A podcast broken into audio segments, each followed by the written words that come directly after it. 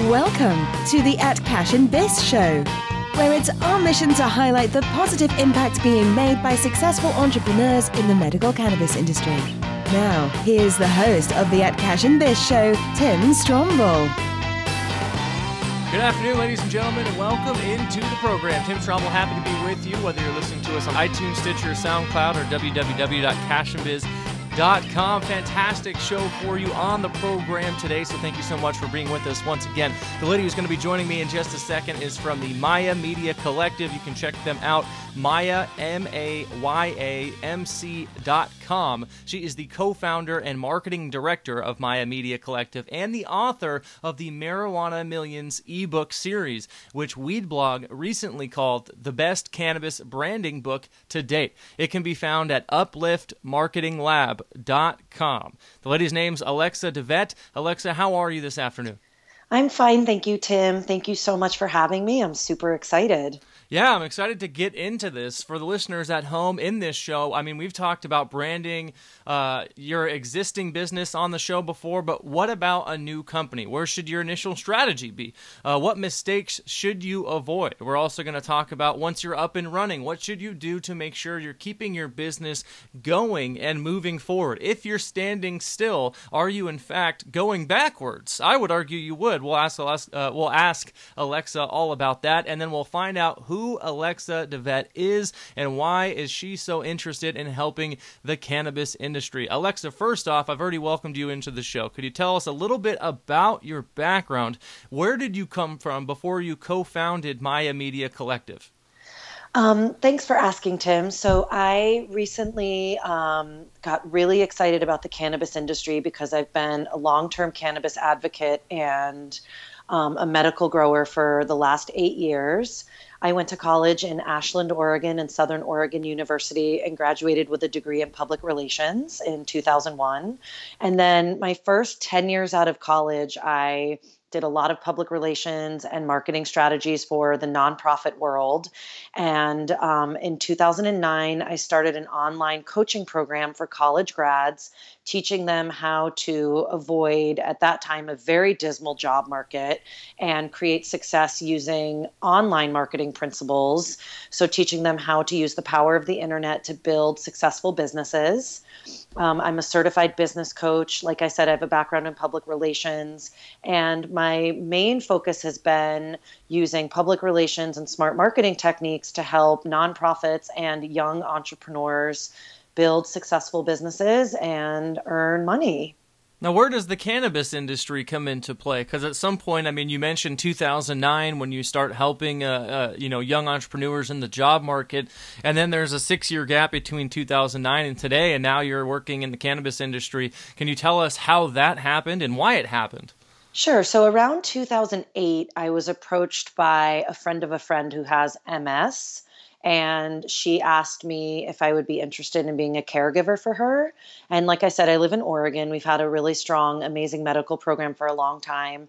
I was a cannabis advocate my, you know, whole adult life or even in my teenage years. I always kind of had a feeling that this was something that could really help sick people. And so I was always kind of aware and interested in the industry. And when I was approached by this friend to be a caregiver for her friend, it just seemed like a good fit. So I jumped into the medical community around that time and have just found that it's just such a passionate group of people. There are a lot of patients that are really benefiting from using marijuana as medicine. And it was just a great fit for me. I didn't realize then that I would be able to kind of merge my careers, so to say. So, my background in public relations, marketing, business coaching, public speaking, and my passion for the medical community and create a new career for myself and a new business that now is helping cannabis entrepreneurs serve the medical community and now the recreational community. So it's really exciting to be able to blend my passions and to finally live that quote where they say, if you love what you do, you don't work a day in your life. And I always thought those people were crazy because I was like, it's always work.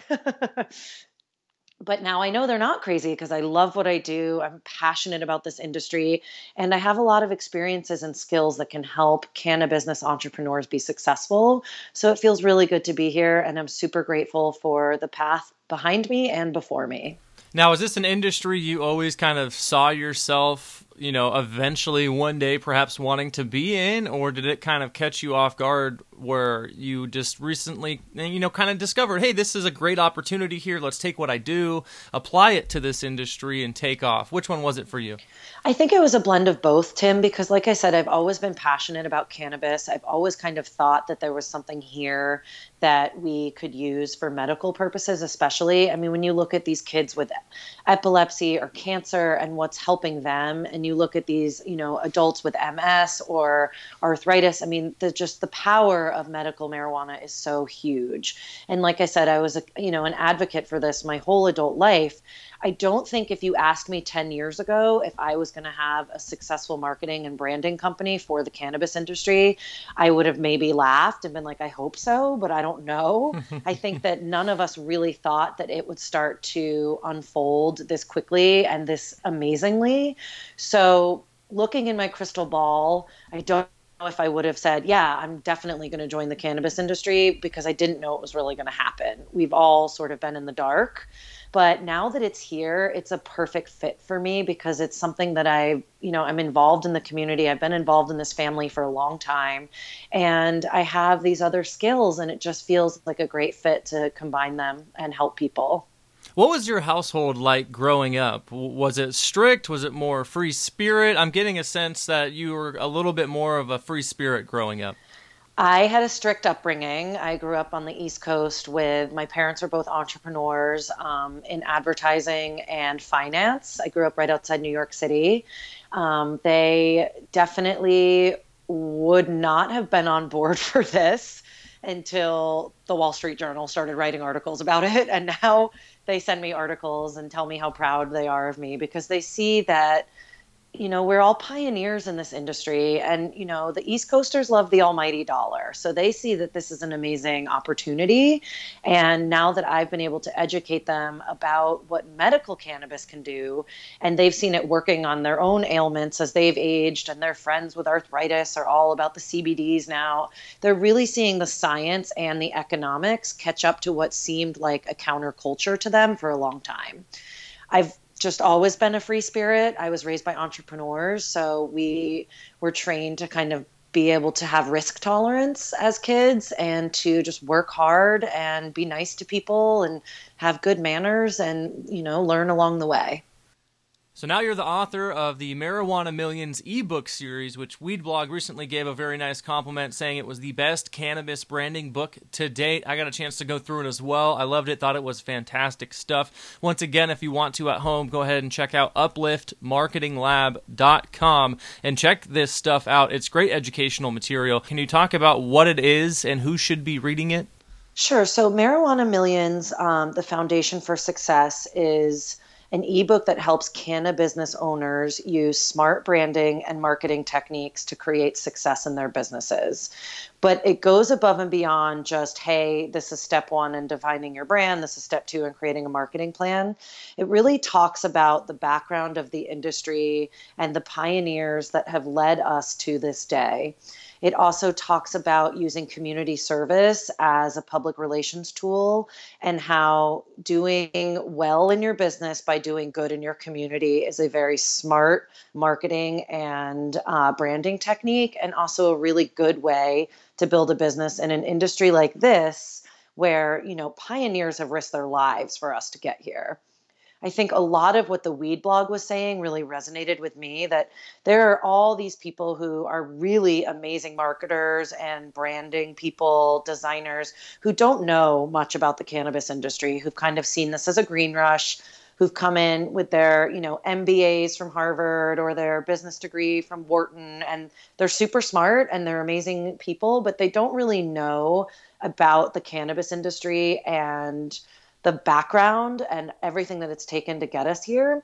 So they bring their business, you know, outside business mentality to an industry that they think can just kind of have a cookie cutter approach. And the difference between that and the Marijuana Millions book is that it really understands the cannabis industry from an inside perspective and how we got here and how yes we need these time tested marketing principles and branding techniques that have stood the test of time that have worked in the real world that have worked in these businesses. But we also need to balance that with gratitude and an understanding of what it's taken to get us here. Because this didn't just happen poof overnight. It's taken a lot of hard work. And I think that that's one thing that really resonates with industry insiders about the Marijuana Millions book is that it was written by someone who gets it. I've been in this industry a long time. I've seen the power of medical marijuana. I've seen the, what can happen with the tax dollars from recreational. And I think that it's an incredible opportunity to reach the masses who are interested in this industry, who've worked hard for this industry, and and help them be successful because you know, they deserve a piece of the pie because they've risked their lives for this. They've worked so hard to serve the medical community. And I'm on a mission to help them be super, super successful while the opportunities are here. And I think that's a really good point too. I mean, you can go and get your business degree from wherever, but I doubt a lot of schools out there. I mean, maybe ex- except from Oaksterdam up in Oakland, are teaching you the necessities inside the cannabis industry about how to really understand it. And if I know anything about the cannabis industry, it's that it's an industry that can really cut through the bull, if you will, mm-hmm. and is very transparent when it looks at people and it looks at different strategies that people are using. So I do get what you're saying because it feels like it's almost a blend of yeah, you do need that education and it does help you, uh, but if you don't have the knowledge of the industry, what got the industry here and what the industry wants, you're really going to come up short in your marketing and your branding. I also think, just to piggyback on that, that this industry right now in its infancy, because even though it, I, I, live in Oregon, even though it feels like it's sort of a runaway train and a lot of people are nervous they're going to miss the train, it's not. It's we're not even close to what we're going to do. We've only got three or four states right now that are fully legal, plus the District of Columbia. California is revamping their medical program. They're looking to vote on recreational in 2016. It's not nationwide yet. Nobody's missing the train. It's not, it has not left the station yet. While the train is in the station, we have the opportunity to build an industry the way we want it, the way the insiders, the growers, the processors, the medical patients, the way we want to see this industry work. And that's unique to the cannabis industry. There's not another industry right now where you could get in on the ground floor, create something, work closely with the movers and shakers and the politicians and the people that are going to benefit from the medicine and create something that works for everyone. And I think right now the industry is wary of outsiders. They're wary of the people who are just coming in for the dollar. They're wary of the people who really don't understand what these patients who are really sick are going through. And they just, like I said, they're coming in for money the industry is also wary of the big guns, the people that are waiting for federal legality before they can jump in with their multinational, multi million dollar corporations. And so, right now, the family, as I like to call it, has this opportunity to create something amazing that we can be really, really proud of. And that's why I just really want us to all remember how we got here.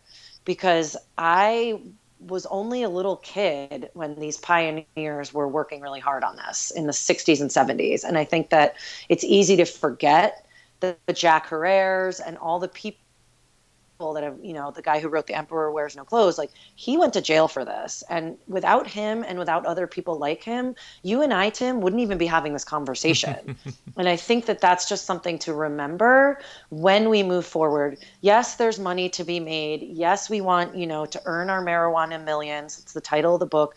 But we don't want to just do that by stepping on each other. We want to do that while we create an amazing industry that levels the playing field for people who maybe don't have an MBA but who are master gardeners you know so there's a lot of opportunity here and i just really want people to know that they can absolutely create a successful cannabis business and they can compete with the big guns now, we've talked about branding and advertising on this show before, marketing as well, but that was most, uh, mostly focused on established businesses. Now, what I liked about your ebook series is you also address the businesses, uh, you know, pre launch, their inception, before anything else.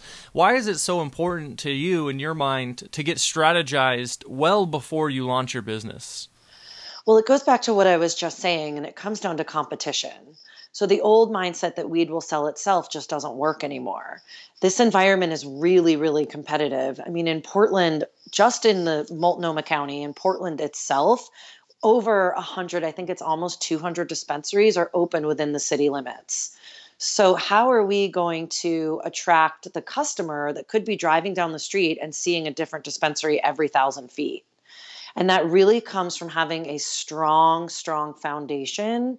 The cannabis business owner has to know what sets him or herself apart from the dispensary or the recreational store a thousand feet away.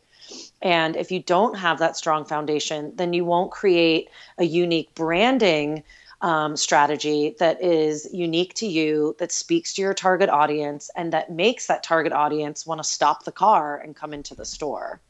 And then, of course, a long term success strategy has to piggyback on that. It's not good enough to just have a beautiful logo and an amazing website. You have to have a strategy to drive traffic to the website and then turn that traffic into dollars in your store. And so that comes with a long term strategy that looks at your foundation and creates a roadmap for where you want to go. Now, is the lack of a long term strategy, is that one of the biggest mistakes you see people make that should be avoided? Or is there something else you can kind of put our finger on that our listeners can put in the back of their memory bank and say, let's make sure I don't do this? Yeah, of course, the long term strategy is incredibly important because remember, even though this is a canna business, which is unique, it's still a business. And the same principles and foundations that have been working for successful businesses since time began are going to work here, even though it's a little bit of a different industry with a little bit of a different twist. So, what I've seen, obviously, besides the long term strategy, is that people love to put the proverbial cart before the horse. So, for example, I've seen dispensary owners get super excited about having, you know, fancy iPads hooked to their POS system and having, you know, this amazing digital screen of all their products and mulling over the colors of their walls before they've even figured out their unique selling proposition and who their target audience is and their mission statement and their value statements and their branding. So it's really easy to get caught up in decorating your dispensary before you even have a logo or developing a website before you even have targeted your audience. So, I mean, if you have the most gorgeous dispensary in town, but no one knows about it, then you've just wasted a lot of money. and a smart branding strategy includes knowing who you are, most importantly, who you want to serve, and why you're different from the competition. If you don't know those things, then the inside of your retail space really doesn't matter and that's something that I've seen a lot in Oregon with dispensary owners is they're excited and they should be. This is really exciting, but you still have to take the time to put the foundations in place because you won't last over the long term because I guarantee you Willie Nelson has a branding and marketing strategy and he knows exactly what he's doing. Now, Alexa, let's talk about the difference in location when you're starting your business. Now, you have adult use states like Colorado, Washington, Oregon. Uh, can you compare that and I guess a business plan in one of those more competitive markets to one that maybe might not be legal and might not have as much competition, but you're still getting ready to ramp up a business? Is there a difference in how entrepreneurs should approach the two styles of their areas, or is it pretty much the same across the board?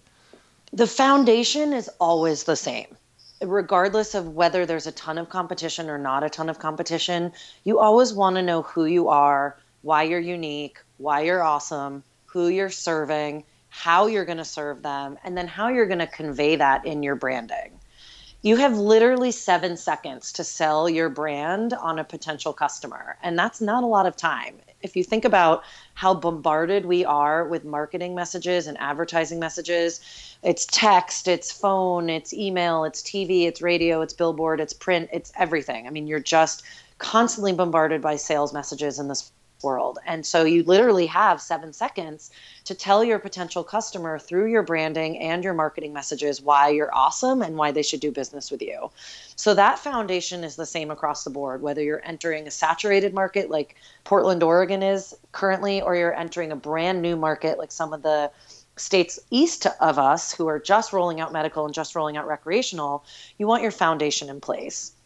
However, if you're going to drop into Denver, Colorado and open an adult use store and expect to compete with the pioneers, you're going to have to go and be a, above and beyond that foundation. And what really helps in a place that's saturated, and this is any business in any industry across the world will tell you this you go in and you figure out what they could do better. And you figure out what part of the population is underserved and you figure out a way to target them. So maybe there's, you know, XYZ demographic is not being served in a part of town or there's, you know, a product that somebody needs and they don't even know they need it yet. Figuring out the pain point of your customers and that can be physical pain in the case of medical, but really it's emotional pain. What is keeping your audience awake at night? How can you serve their needs? How can you do a better job than the competition? How can you fill those holes? And then again, how can you convey that message through your branding and marketing to your potential customers? Now, if you weren't doing this line of work, what would you be doing instead? I would be doing this exact same thing for a different audience. This you can't some... say that. No, you, what, you, you got to pick something else. Uh, well, I only said that because my background is in business coaching and you know marketing and stuff for all sorts of different audiences. I think if I wasn't doing this, I would probably I don't know be like managing some like eco yoga resort in some tropical island somewhere. I think for me, it's, you know, living a life of balance. And so working hard and helping people and obviously being healthy and happy at the same time. And whatever I could do to do that, I would definitely follow that path. And that's why I'm super lucky and really grateful to be in the cannabis industry because that's what I get every day. Now, Alexa, okay, I threw a curveball at you. Let's get back on topic. Let's talk budget. How much should you be allotting out of the gate for marketing and branding? Does that grow with the company? Does it stay the same? Is it a percentage? How does that work? Well, my numbers can scare people because I'm talking real world numbers. I'm not going to, you know, fluff this up and tell you you can get a logo for $200 and you're fine. You can get a logo for $200. It's not necessarily going to be the best logo you've ever seen. It's one thing that we're very passionate about at Maya is creating a very customized approach for each client. And Maya is a creative firm. So that's where you come for your branding, your logo, your website, your business cards, your social media graphics. We're very passionate about creating very customized and unique branding for our clients. So there's not a cookie cutter approach. In general, a full scale branding package and a website is going to be about $10,000. And with that, and any small to medium agency or creative firm is charging that those prices. We are right on track and competitive with the competition. So if you think about what that entails, that's your creative brief where we figure out how to take your unique selling proposition and your unique awesomeness and turn it into a brand identity package. Your brand identity package includes your logo, your business cards, your letterhead, your social media graphics, um, the licensing. This is something a lot of people in this industry don't fully understand that when you go to a freelancer or a small firm and you pay a little bit more, not only do you get a higher, you know, a better product, but you also get the rights to use your logo. A lot of people don't understand that actually the designer owns your logo until they give you the licensing rights. So they could come mm-hmm. around 10 years later and say, I don't like that you put this logo all over containers for concentrates and I own the licensing and they can revoke that. So you want to make sure that you get the licensing rights to your logo so you can use it wherever you want. And then, of course, you want your um, branding guidelines. So you know your fonts and your colors and the way the look and feel of your logo should be so it's uniformed across your channels. You don't want your Facebook to look different than your ads on Instagram, to look different than your print ads, to look different than your business cards. Having a strategy that is comprehensive, it comes down to your email signature, what your bud tenders look like, how they act. It's all part of your brand. So when you work with Maya or you work with a freelancer or you work with a creative firm, you should be willing to spend around $10,000 to have everything, including your website, done. And that can be scary as a startup. People don't understand the value of that always. And again, I think the biggest thing is the licensing. What you're paying for is the rights to use your logo indefinitely across all your channels. And that's really, really important. A lot of people don't understand that. And then, furthermore, moving forward, you want to be able to take between 10 and some some business coaches will say up to 25% of your sales, gross sales, and put it back into your advertising. And as a startup, that can be really scary. But if you think about it, for every dollar that comes in, you should set aside a quarter for your future marketing so you can continue to get your beautiful brand and your amazing products and services out to your audience. Now, what do I need as a business owner to grow in the space, or I guess even just maintain my market share? I mean, I talked about if you're not growing, are you standing still? Are you going in reverse? So is this a constant battle to always be marketing, branding, and, and kind of pushing that envelope? I think once you have your brand identity sealed and you love it, you've got a few years before you need to really revisit that unless of course it's not working for you it's not aligned with your values and your mission. But if you work with a good freelancer or a really good creative firm or agency everything should be in line. And that's why we go through the steps that i just outlined with your unique selling proposition and your creative brief. So you, once your branding's done you should be able to run with that for many, many years to come because you want to build brand recognition. If Nike all of a sudden did away with the swoosh, they would have a battle, an uphill battle to rebrand and get us all associated with their brand. So you don't really want to do that. Once your branding is set, you want to run with it.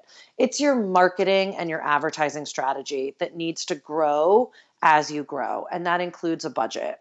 So if you look forward to, you know, a 3 to 5 year plan and I talk about this in the ebook.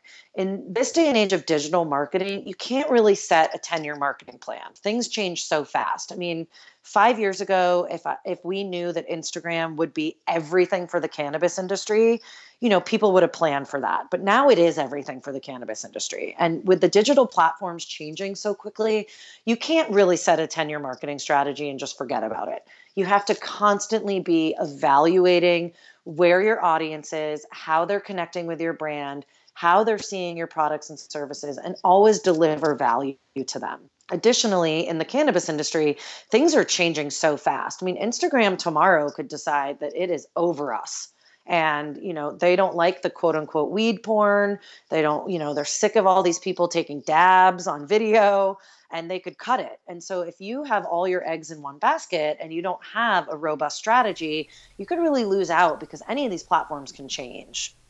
And again, it comes back to the principles of marketing. They have not changed over the last hundred years.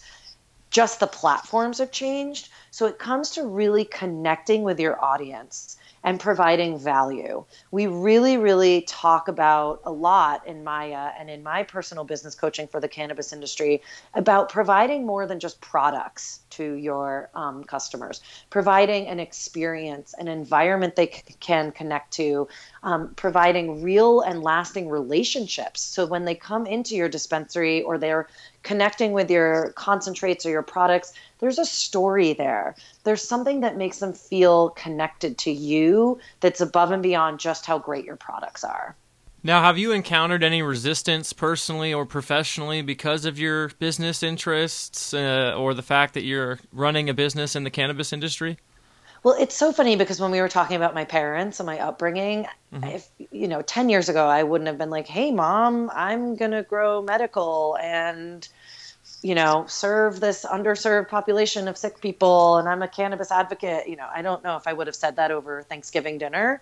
But now that the industry is becoming, you know, more mainstream and the Wall Street Journal's writing articles, you know, a lot of us are coming out of the basement and coming off the land and talking to our parents and talking to our you know college mentors and professors about what we're doing and not really being met with a lot of resistance. I think that it's becoming much more mainstream. And like i said when the wall street journal has you know articles in it about the cannabis industry or newsweek just had that article about women in cannabis you know the stigma is is dropping and the veil is being lifted and that's really really exciting and i think that you know, there's a lot going on here that we should be really proud of in this industry. We're helping people, we're shaping an industry the way we want to see it. there's not a ton of greed right now. I know that people are really worried about it. I do live in a bubble in Oregon, but I really think that the most of what I'm seeing in this industry is people with a genuine passion and desire to create an industry that serves the medical community, creates tax revenue for states that need it, and lifts the stigma of cannabis. And so it's really exciting right now. Now, Alexa, you talked about different types of marketing uh, in your ebook educational series. One of them I liked a lot content marketing. You even mentioned that content marketing is the marijuana millions for you because you're showing your, you know, your mental capacity to be a thought leader in the space. Can you talk about the different types of marketing uh, that a business could look to take advantage of in this space? Absolutely. So, content marketing is super, super important because, unlike the other channels, you own your content. And if you have a website with a blog, which is, we actually encourage all of our clients to have a blog because that's how you set yourself apart from your competition is by proving that you're not just a thought leader, but that you're, you're an expert in your niche. So if you're a dispensary owner and you're writing blog posts about how, you know, medical marijuana helps with certain ailments or, you know, how recreational tax dollars are helping your community, you're going to establish credibility in your industry and people do business with people they know, like, and trust. And you build that trust by building credibility and positioning yourself as an authority. Likewise, if you own that blog and you're using a platform that's not free, so if you get a free WordPress platform, WordPress owns your content. If you pay for a theme or you pay for a designer and a developer to create a customized website for you, you own that content. Nobody can take it away. And so that's really important, especially as I segue into social media marketing, which is everything in this industry right now. Instagram is everything. If you're not on Instagram, you are missing out on a huge chunk of the pie. But like I said before, Facebook could decide that they're over us, that they're not wanting to work with us, that they're shutting down accounts, which is happening actually in Oregon. Dispensaries are being shut down all the time, and then they just kind of start over. But when you lose a thousand followers or more, that's a big hurdle. So that is, you know, there's always a risk that Facebook could say, you know what, nothing doing cannabis industry, you're on your own, in which case you lose your content. But it is important right now to have social media marketing and then email marketing. And again, it goes back to owning your content and connecting with your clients and prospects and patients Email marketing is huge because you can deliver value right to your prospects and customers' inbox. And you can connect with them, you can provide information that they might be looking for, you can, you know, show them photos and fun things about what's going on at the dispensary or going on on your farm. You have a real opportunity for engagement. And engagement is so important right now. People really want to be engaged with where they're spending their dollars. So, email, social, and content marketing are the three main pillars, and they all work simultaneously and in unison. Especially because moving forward, we don't know what we're going to be able to, to do as far as advertising. Are we going to be allowed to do billboards? Probably not. Are we going to be allowed to do print ads? Maybe not. TV, maybe not. Radio, maybe not. But right now, social is allowed. And if you own your email marketing and you own that list of um, prospects and you own your content, then you've got a strategy that can work for the long term, regardless of what your community decides are your limitations as far as advertising. Alexa is the co founder and marketing director of Maya Media Collective and the author of the Marijuana Millions ebook series, which Weedblog recently called the best cannabis branding book to date. One more time, you can check it out upliftmarketinglab.com. Alexa, last question for you on the show this afternoon, and it's a tough one, okay? What does Alexa do in her free time? um, Alexa tries to sleep when she can. Um, I yeah, what do I do? I do lots of yoga, Pilates, lots of exercise because that's my sanity. I also have a million amazing friends all over the country, but mostly on the West Coast, and we all love live music. We go to a lot of concerts and travel with some bands that we love a lot. And, um, you know, being an Oregonian, 19 years Oregonian, I try to get outside as much as possible. So, hiking, going to the beach, swimming in the beautiful rivers, hanging with friends, watching sports. it's not a dull life here. It's pretty exciting. now, are your sports teams Oregon based, or did you keep your East Coast ties? I got some East Coast ties. Um, we got some exciting stuff going on with the Mets right now. Mm-hmm. Um, pretty excited about them. Uh, East Coast ties and a little West Coast flavor. Trailblazers fan, uh, Mets fan, New York Giants fan, and yeah, you know, it's sports are fun. We it's just a good way to get out and you know cheer some local teams on with the Trailblazers or the Timbers and got some rivalry friends. I got some Patriot, a lot of Patriots fans in my group of friends, so they get pretty fired up. Yeah, the Massachusetts crew gets fired up for sure. Alexa, thank you so much for spending some time with us today. Okay. Thank you so much, Tim. It was an honor to be here, and I'm super grateful. Once again, Alexa is the co founder, marketing director of Maya Media Collective. You can check them out, mayamc.com. That's M A Y A M C.com. That's going to do it for us today on the At Cash and Biz show. Thank you so much for being with us, whether it was iTunes, Stitcher, SoundCloud, uh, or www.cashandbiz.com. My name has been Tim Strombel. We will see you next time. Y'all have a fantastic afternoon. Thanks for tuning in to the At Cash and Biz show. Don't forget to subscribe to our feed and check out our social media. We want you to stay in front of the green rush.